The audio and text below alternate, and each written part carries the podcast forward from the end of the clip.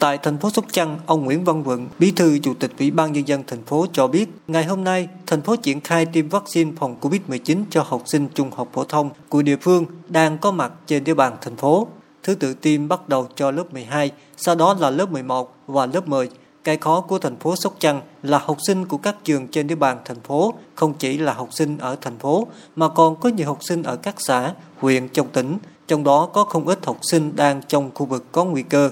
Vì vậy, Ủy ban nhân dân thành phố Sóc Trăng đề xuất học sinh ở địa phương nào tiêm ở địa phương đó để đảm bảo an toàn phòng chống dịch. Thứ nhất là cũng vẫn đảm bảo phòng chống dịch tại vì ờ, hiện nay là cái di chuyển thì mình cũng nên hạn chế, cho nên là hiện học sinh có mặt ở đâu thì nên tiêm ở đó. Quan điểm và cái kế hoạch của mình đó kế hoạch của mình là ở trường nào thì tiêm cho thành lập cái bạn tiêm tại tại trường đó luôn. Và thông báo là bắt đầu tiêm thì tiêm lớp 12 trước. Sau lớp 12 thì ờ, lớp 11 lớp 10 rồi trên cơ sở từng lớp gì đó mình đánh giá là một bàn tiêm thì khả năng khoảng tiêm là 300 mũi.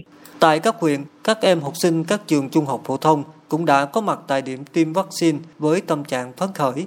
Khi được tiêm vaccine phòng COVID-19, đồng nghĩa với việc các em sẽ có niềm vui khi chuẩn bị được trở lại trường để học trực tiếp.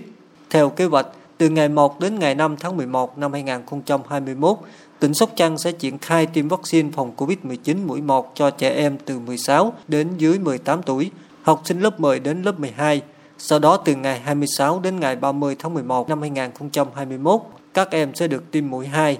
Từ ngày 1 đến ngày 6 tháng 12 năm 2021, tiêm mũi 1 cho trẻ em từ 12 đến dưới 16 tuổi, học sinh lớp 6 đến lớp 9 và tiêm mũi 2 cho các em này từ ngày 26 đến ngày 30 tháng 12 năm 2021.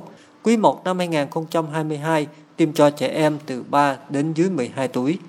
Lãnh đạo tỉnh Sóc Trăng yêu cầu các đơn vị thực hiện tiêm vaccine đúng theo hướng dẫn của Bộ Y tế. Công tác chuẩn bị phải được thực hiện kỹ lưỡng, thực hiện tốt công tác tuyên truyền, tổ chức khám sàng lọc kỹ trước khi tiêm vaccine cho trẻ em và đảm bảo an toàn hiệu quả trong tiêm vaccine cho trẻ em.